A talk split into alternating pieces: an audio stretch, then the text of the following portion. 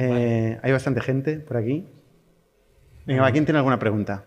Vale, pues pasamos oficialmente a la sección de 0 a 1 millón para precisamente hacer preguntas de este camino, tanto los que están en menos 0, que no han empezado, no sé, que lo están dudando, los que están en este rango de 0 a 1 millón, e incluso los que han superado un millón, que los impide de llegar a los 10.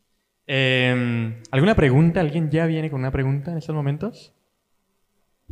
Perfecto. Se, se puede estar en menos cero, ¿eh? Se Curiosamente. puede estar en menos 0. En este- sí, sí. Una putada. Y aquí uno que está en menos cero.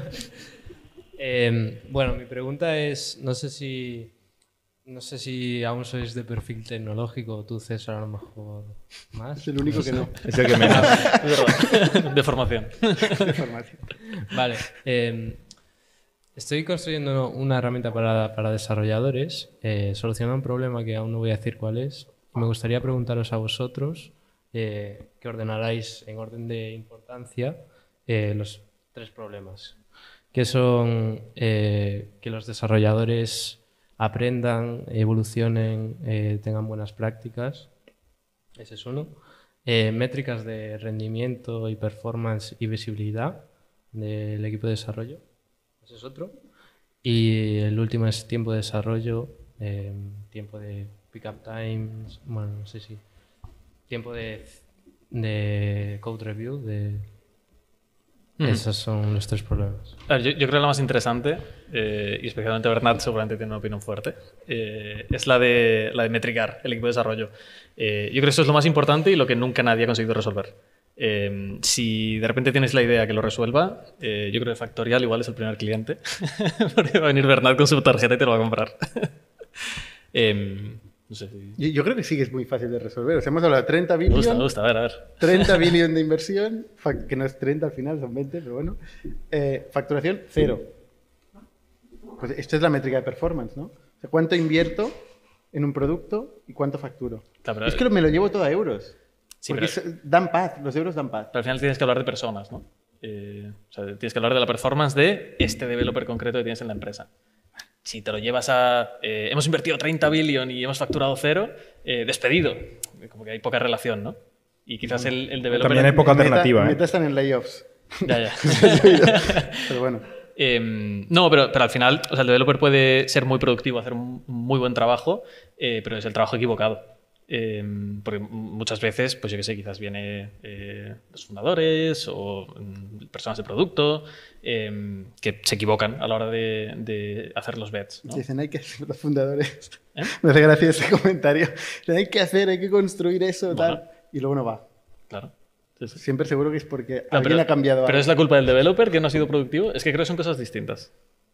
Sí, no. A ver, la performance de, de desarrollo es, es uno de los grandes problemas. O sea, hubo una época que era líneas de código eh, y, y ahora pues es, es básicamente cómo podemos entregar en el mínimo tiempo posible eh, problemas a los clientes. ¿no? Y se, se ha ido más a negocio, a hablar del problema del cliente e intentar con equipos pequeños, multidisciplinares, eh, pues comunicar lo máximo posible cliente y negocio y- y esfuerzo de negocio. ¿no? Eh, yo no sé cu- cuál es la solución a eso. O sea, no sé si, si, si realmente se puede, se puede generar una herramienta para resolver este problema, sería la hostia. Eh, pero de los tres problemas que dices, ¿no? dices aprender eh, los desarrolladores y buenas prácticas, luego hablas de performance y luego hablas de tiempo de desarrollo, que para mí es performance. O sea, tiempo es coste, coste ¿no? es dinero, y dinero versus, eh, bueno, no, dinero es, es- dinero es performance, ¿no? Unidad producida por dinero es el coste, esto es la performance. Sí, me refería a las tener visibilidad de, de todas las métricas de performance y, o sea, una cosa es medir y otra cosa es reducir ese tiempo. Yo, son, son los dos problemas. Primero medirlo y luego Menos ver medir. cómo disminuir. Sí, si puedo elegir entre medirlo y reducirlo, Correcto. reducirlo. O sea, medir, medir Si nunca. no que puedes, está me- todo si no puedes midiendo, medirlo, pero- ¿cómo sabes que lo has reducido? ¿Cómo, cómo? Bueno, Si esto no es la medirlo, derivada. Pero el problema notas, nunca es medir. El problema nunca es medir. El problema es tomar decisiones con esa medida o impactar. Entonces, eh, a mí me cuesta mucho elegir entre tus tres opciones. Yo pensando un poquito cuáles son los retos de una empresa eh, que tiene desarrolladores. En cuanto a desarrolladores, eh, la primera es encontrar a los desarrolladores. Esta sigue siendo eh, la limitación muchas veces cuando una empresa trabaja con, con tecnología. Pero ojo, porque Eh, igual el mercado va a cambiar y, y ya no será tan difícil. Seguirá siendo encontrar los mejores. O sea, al final es un. Me, me cuesta creer que el mercado dé la vuelta y haya más desarrolladores que demanda. Desarrolladores buenos y, y desarrolladoras buenas que demanda. La segunda es lo que hablaban ellos, ¿eh? de, de- de- de priorizar qué hacen estos desarrolladores eh, con su tiempo. Que esto, pues no es solo la persona eh, desarrolladora, sino también es pues, o producto, o fundadores, o el roma de, la compañía, etcétera. Y, y para mí la, la tercera al final eh, es el tiempo de desarrollo. Y si yo pienso cómo se soluciona el, el tiempo de desarrollo, pienso en GitHub eh, Copilot, ¿no? donde realmente dejas de perder tiempo yendo a Stack Overflow o a la documentación de JavaScript o al tal para ver cómo se llama esa función y lo escribes así a medias y una máquina eh, que ya te entiende y lo acaba de, de- de rellenar. ¿no? Eh, yo no creo tanto en la ingeniería y en la telemetría del desarrollador. Yo soy desarrollador y creo que es más... Siempre lo seré. Y creo que es más arte que, que ciencia, ¿no? O sea, es más craft que ciencia, en el sentido de que pruebas, eh, te equivocas, te viene la inspiración y lo haces en 30 segundos. Los problemas más grandes que yo me he enfrentado como desarrollador los he solucionado todos en un minuto. Más que a veces tarda una semana hasta que me minuto, este minuto y a veces me ha venido instantáneo, ¿no? Pero el tiempo ha sido ese minuto. Lo importante es cómo consigues llegar a ese minuto, ¿no? La inspiración, el, el, el per programming, eh, estar en una oficina y debatir, no sé, o sea, despertarse más, más... Bueno, ya, ya acabo. Solo para desvelar cuál es el Nos has problema. colado un pitch aquí, ¿eh? Gratis. El problema, el problema, estoy de acuerdo contigo, al, al final es como más crafts, al final los desarrolladores son personas y se equivocan y, y por eso creo que existen las code reviews en la que un programador pues eh, revisa el código de, de otro compañero programador o normalmente son tres o incluso más. Y ese es el problema que intentamos solucionar, disminuir el tiempo de las code reviews aumentando la calidad del código, creando una integración entre GitHub y Slack. Y estoy bu- buscando un cofundador para el proyecto, así que si hay alguien interesado, eh, Muy bien. que me hable. Perfecto, esta Si es la lo- actitud. Hackear aquí un pitch. Si lo encuentras- me parece de puta madre. si lo encuentras, vuelves y nos lo cuentas. Exacto. Picheas. Vale. Sí, esto, esto último, precisamente quería contar una nueva historia de amor que se acaba de anunciar en YouTube. Porque claro, eh, precisamente el- en la anterior sesión alguien preguntó eh, cómo encuentro un co-founder y la primera respuesta que dieron estos tres amigos, bueno, habían seis, eh, habían cinco, mm, fue venir aquí, ¿sabes? Y- e interactuar con otras personas. Pues ya acaba de confirmar que efectivamente de aquí a, a este jueves ya es- tiene una reunión con un posible co-founder. Entonces, bueno, Ruyer, si nos estás escuchando, felicidades y precisamente este es el espacio, un pequeño aplauso. Eh, y bueno, preguntas, precisamente, aprovechar para tomarle aquí la palabra. Que si no, Dani lo va a callar, ¿eh? Me callo, me callo, ¿eh?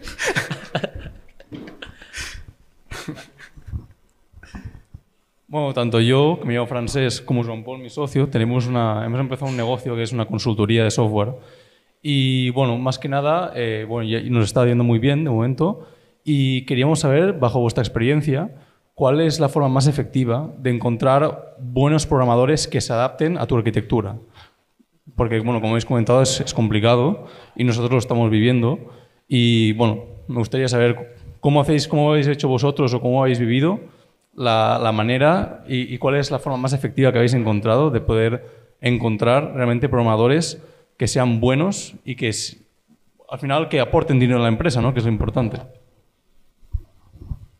En mi experiencia, eh, hemos despriorizado el stack tecnológico a la hora de encontrar talento. ¿no? Eh, cuando una persona es buena en programación, eh, se aprende un lenguaje de programación bastante rápido. Sí que es cierto que hay problemas duros de programación que requieren ya mucha experiencia con problemas de esa plataforma, de ese, eh, de ese stack, pero la mayor parte del código que se hace no es tan crítico de, de- de esa plataforma o de esa arquitectura. Con lo cual mi experiencia es que programadores buenos son buenos en casi todos los stacks. Y la manera que hemos hecho ha sido abrir y en Factorial, al principio de todo, fichamos al primer desarrollador que fichamos, que, que no estaba en la fundación de la empresa, eh, apenas tocaba Ruby, que era nuestro stack. Venía de, de hacer Python, si no me equivoco. Y dijimos, si aprenderá Ruby en cuatro días, y lo aprendió. Y ahora creo que se va a hacer Ruby. Y seguramente se lo ha olvidado Python. Y si mañana lo necesitara, volvería a aprender a, a usar Python. Igual si backend y frontend, o sea, al final la gente buena se espabila y aprende rápido. Para mí lo que define un, un empren- un emprendedor, no, programador, es la capacidad de aprender rápido. ¿Y por qué medios lo encontrasteis? O sea, normalmente cuando habéis encontrado programadores, ¿por qué medios lo habéis hecho? No- no Tú has contratado un programador, ¿no? ¿O dos? Eh, sí, aplicó, creo, si no me equivoco. ¿Dónde aplicó? Eh, a nuestra página de Carriers. Esto no en ayuda. Notion. ¿Y cómo no ayuda encontró la página de Careers? que está La- la verdad empezando. es que no lo sé.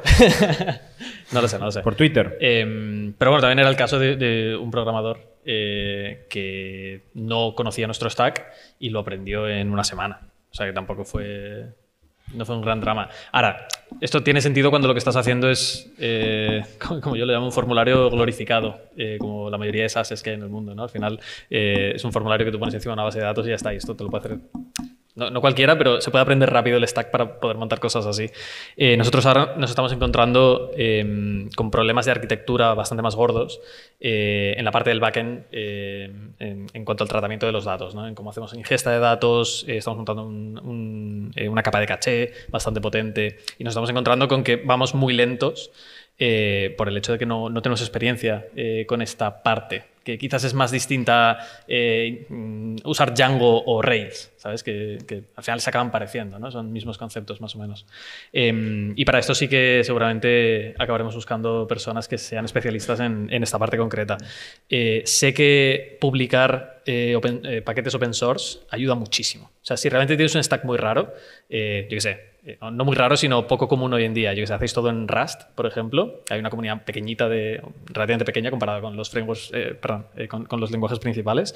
Pues si tú publicas mucho open source de Rust, al final la comunidad acaba viniendo a ti, te acaban conociendo, te acabas posicionando como pues, líder de pensamiento en, Rust y acabarás teniendo gente que te aplique porque saben que trabajas con ese stack y que eres de los que más publican. Esto sé que es algo que, que funciona bastante bien. Pero es costoso. Es costoso. Yo la verdad es que en Factorial hace mucho tiempo que no me preocupo por fichar desarrolladores. Antes ah, tenía que hacer la vertical puente, como todo el mundo, para conseguir eh, programadores buenos. Buenos, no programadores, programadores buenos. Eh, pero Pau Ramón, que es nuestro socio, eh, el CTO de Factorial, es una auténtica máquina reclutando. O sea, es muy, muy bueno. Y una de las cosas que hace, o sea, al final es como, como el marketing, ¿eh? es como cómo llegar a tu buyer persona, cómo llegar a tu cliente. Oye, ¿dónde están los programadores? Pues GitHub, están en Twitter, están en una serie, una serie de medios eh, y ser capaz de interactuar ahí en el momento en que se está hablando de un tema, de discusión, eh, y llevarlo a una conversación, no llevarlo a, te a reclutarte, no, llevarlo a una conversación y luego de esta conversación hablar de los intereses y los intereses a reclutarte. Hay que tener esta paciencia para generar, para buscar una relación, no buscar un- contratar un- algo transaccional ahí, ¿no?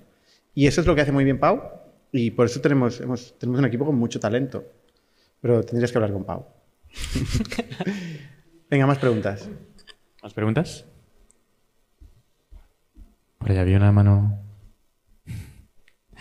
Eh, vale, aprovecho para quebrar un poquito el hielo, porque no me voy a callar. Eh, había una pregunta esta mañana, 7 de la mañana, yo no sé, en nuestro canal de YouTube, eh, que decía que es un chico que está trabajando en corporate y que le ha llegado una oferta a una startup que está acaba de levantar una ronda seed de 1.2 millones, algo así. Eh, y decía, eh, ¿cómo, cómo, o sea, qué, prácticamente qué decisión tomo? Y yo transformo la pregunta en ¿por qué trabajar en una startup? En este caso, ¿sabes? Pasando de corporate, ¿para qué, para qué pasar a una startup? ¿Le defenderías a, a muerte? Qué buena pregunta, ¿eh? ¿Por qué trabajar en una startup?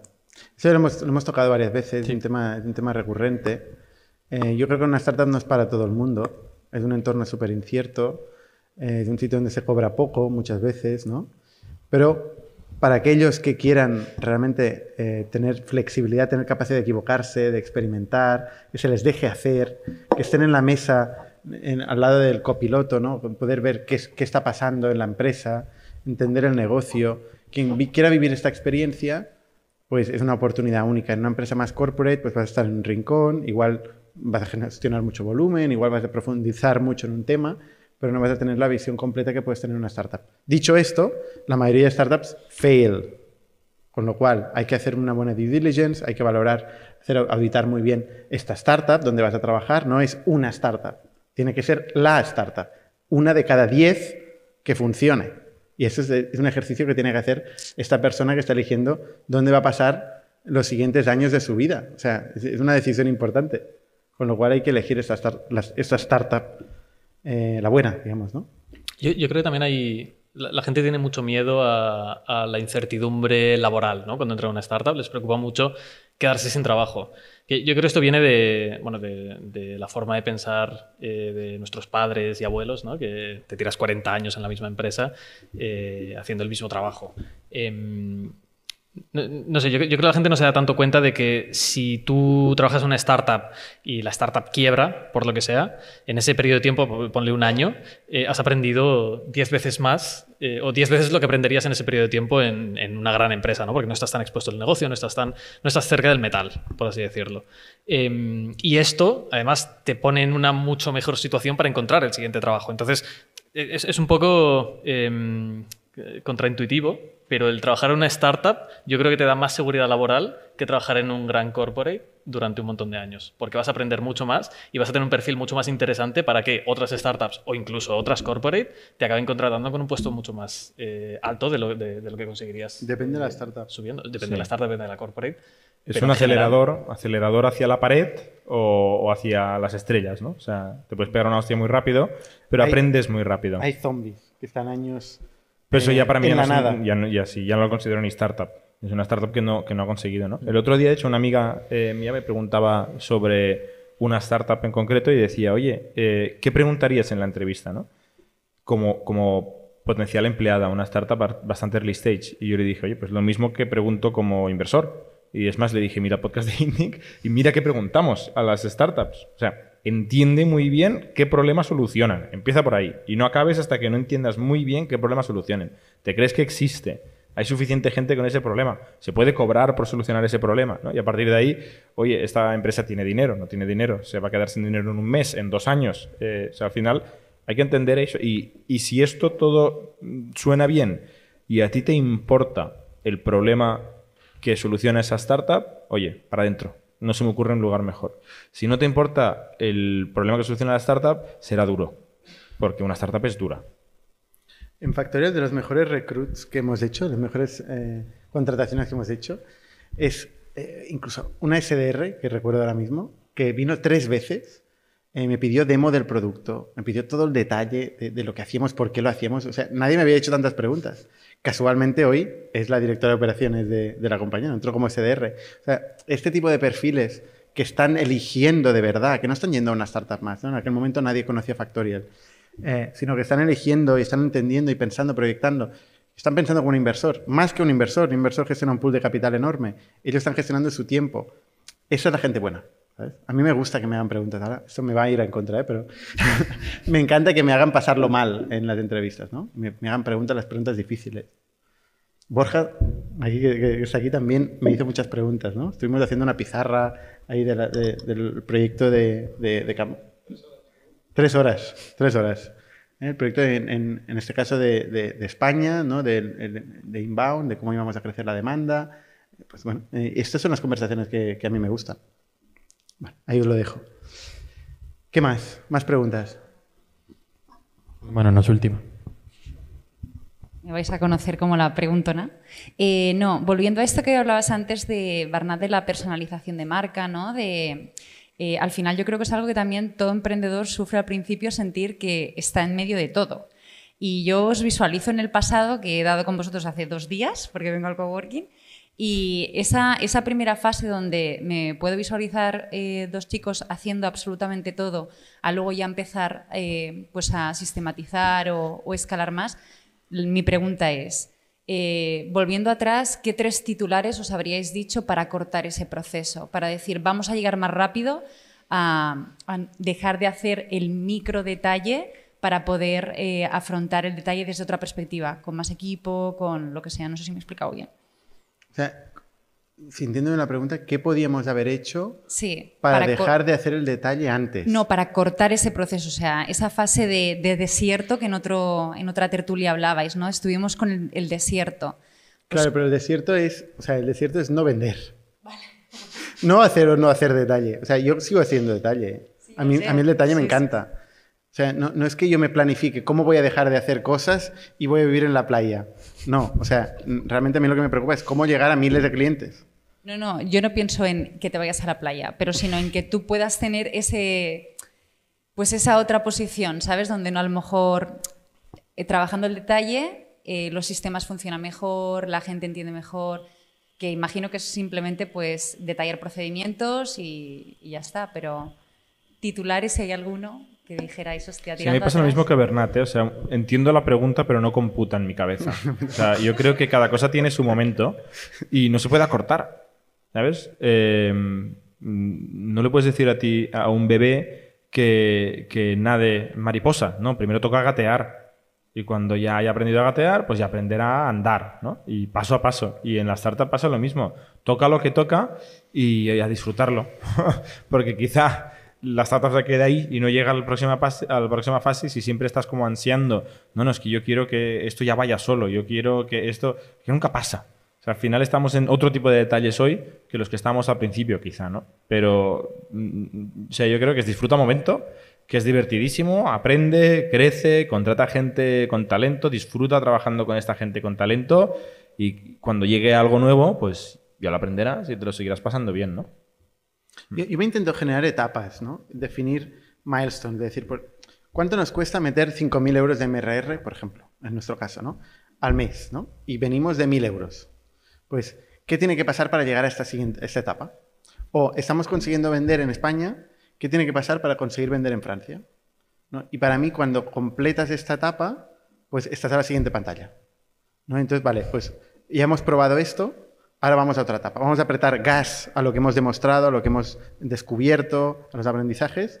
Eh, y normalmente yo lo que hago es me sustituyo, me despido, porque esto ya lo he entendido.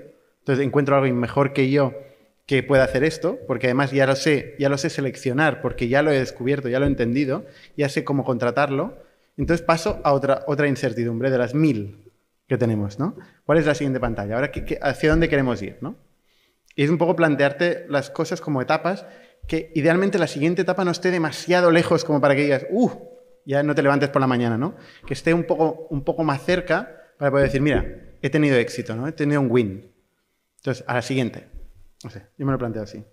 No tú, César. Sí, sí, sí. Eh, yo creo que también es importante no mezclar etapas. Eh, que esto es algo que, que, creo que le pasa. De hecho, leí, leí un tuit hace poco al respecto. Eh, hay gente que en las primeras etapas de un proyecto, eh, como que está, pues que sí, con inversores, el producto, marketing, no sé qué, tal. Y al final, si, si tú haces la, el, el, framework de Bernat, que, que vamos a nombrar. Voy a empezar ahora. a patentarlo. eh, él, él, habla de, de, hacer foco en una cosa todo el rato, ¿no? Eh, vale, pues ahora que toca, ahora toca esto. Vale, pues vamos a hacer foco solamente en esto. Entonces, quizás tienes esa sensación de, de estar como haciendo detalles de muchas cosas y, hostia, ¿cuándo me voy a librar de todas estas cosas? Pero quizás el problema no es eh, saber cuándo te vas a librar de esas cosas, sino hacerlo ahora y enfocarte en una de ellas que sea la que más impacto tiene. Es como lo veo. Perdona que me voy mucho por las ramas, pero me has hecho pensar en otra cosa con tu pregunta, eh, que es lo contrario a lo que decía yo antes, ¿no? O sea, así como te digo, oye, no pienses en la etapa que viene después, disfrútala de ahora. Otra cosa que también hemos visto a medida que la empresa ha crecido, claro, ahora somos 800 personas en Factorial, ¿no? Y, y hay gente que entró cuando éramos 10 o 20, y alguna vez eh, la frase eh, de, hostia, es que es, es distinto, ya no, ya no es lo que era, ¿no? Y también te diría. No te encariñes con esto, ¿no? O sea, disfrútalo hoy, ya sea hoy antes o después. O sea, la gente dice, ya no es lo que era, ¿no? Y el otro día decíamos que no es lo que era, que estamos todo el día a punto de morir, que no tenemos clientes, que no sabemos nada, ¿no? Pues no, no es lo que era, gracias a Dios no es lo que era. Pero oye, y lo de hoy, pues también es divertido, tenemos problemas nuevos, vamos a solucionarlos, ¿no? Y al final, eh, no encariñarse con la etapa que viene ni con la que fue. Es decir, oye, hoy, que mañana quizás estamos muertos. Pues hoy vamos a aprender al máximo, vamos a dar al máximo y, y vamos a pasárnoslo bien. O sea, así de fácil, ¿eh? Filosofía barata. No, no. Autoayuda, vamos a hablar de autoayuda. Para cuando el libro. Genial, mil gracias. Vale. ¿Quién se va a arrepentir de no hacer la última pregunta? ¿Ves? Siempre al final toda.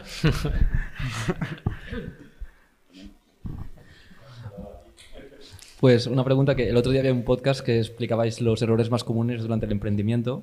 Entonces ahora la pregunta es la, siguiente etapa, ¿no? ¿Cuáles han sido los errores eh, principales durante la etapa de crecimiento? Mm. Es que el tema de los errores es que es una pregunta tan, tan constante. O sea, es, es el, el error es el estado normal. O sea, cada día, cada día cometemos errores, solo errores. O sea, lo raro es acertar. Cuando aciertas, entonces es cuando tienes que hacer la reflexión de decir, oye, hemos descubierto algo, ¿no? Y meter gas. Pero es que nos equivocamos en todo. O sea, en la etapa del principio seguimos equivocándonos y uno se pregunta, oye, estoy aprendiendo algo a veces, ¿no? Pero sí, aprendes cosas, pero lo que pasa es que entras en otras etapas y vuelves a enfrentarte a la incertidumbre. Aún así, hay cosas como reclutar que nos seguimos equivocando. O sea, yo es que no sé, he contratado muchísima gente, me sigo equivocando. ¿sabes? O sea, cosas que, que por mucho que entiendo más o descubro más patrones, eh, siempre me encuentro con nuevos que se me escapan. Yo para contestarte, un error, por ejemplo, que sí que creemos hemos cometido varias veces y que es difícil no cometer, eh, es en la escala, cuando empiezas a tener problemas donde quizá no puedes llenar un hueco en la organización, ¿no? porque tienes gente con potencial pero que quizá no está lista para dar el próximo paso, buscas contratar a alguien de fuera y cuesta un montón encontrar a alguien para meter por encima de parte de la organización y pasa un mes, Empiezas a aprender, pasan dos meses, empiezas a ver candidatos y candidatas, pasan tres, no tienes ninguna persona que te acabe de encantar, pasan cuatro, pierdes la paciencia y contratas al mejor que has encontrado. Fatal.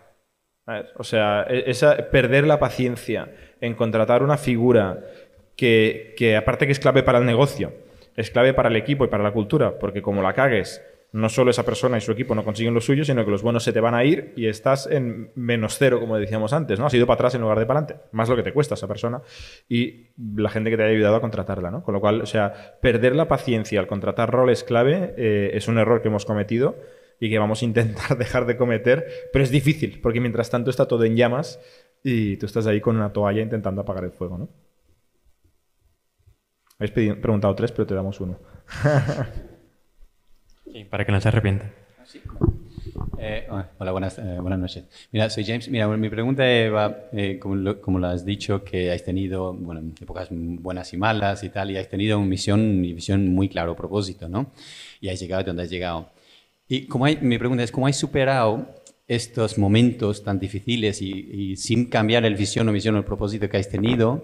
Y cómo, si puedes compartir una, yo qué sé, que ha pasado algo y cómo has superado este y tomar la decisión, que uno a lo mejor quiere ir para allá, tres fundadores, otro lo miramos para allá, otro para allá. ¿Cómo has, y cuando hay inversores se complica más? Y si puedes compartir algo y cómo has llegado a esta conclusión, sería genial. Muchas gracias. Manteniendo puedo- la visión y... Yo no sé si se lo preguntabas a uno o a todos. Bueno, a ti. Vale. Eh, o sea, al final, momentos de estos de altos y bajos, eh, a veces hay siete en un día, ¿eh? O sea, no, no, es, no es de semanas, a veces es de minutos la velocidad, la, la oscilación esta tan bestia, ¿no? Yo creo que es una de las cosas más fantásticas y terroríficas de una startup o del crecimiento, ¿no? Es, es estos bandazos, bandazos que haces, que quizá no es para todo el mundo también, ¿no? Porque hay que sobrevivir las subidas y no volverse un capullo y las bajadas y no deprimirse. Entonces hay que intentar estar ahí controlando esta inestabilidad. Yo, o sea, desde luego, número uno y con toda la diferencia del mundo es tener dos cofundadores. O sea, no estar solo. Yo si estuviera solo, que hubiera saltado por la ventana mil veces. Mil veces y he saltado cero. Con lo cual, la diferencia es no estar solo, para mí. Hay gente que hace cosas maravillosas solo, ¿eh? Pero eh, aprendizaje número uno es eh, suerte que, que en mi caso yo no estaba solo, sino que éramos tres. Porque cuando tú estás para abajo o para arriba, uno te empuja o te mete una colleja. Y las dos cosas son igual de necesarias. Y, y tú solo es muy difícil que te des la colleja o que te empujes. Muchas gracias.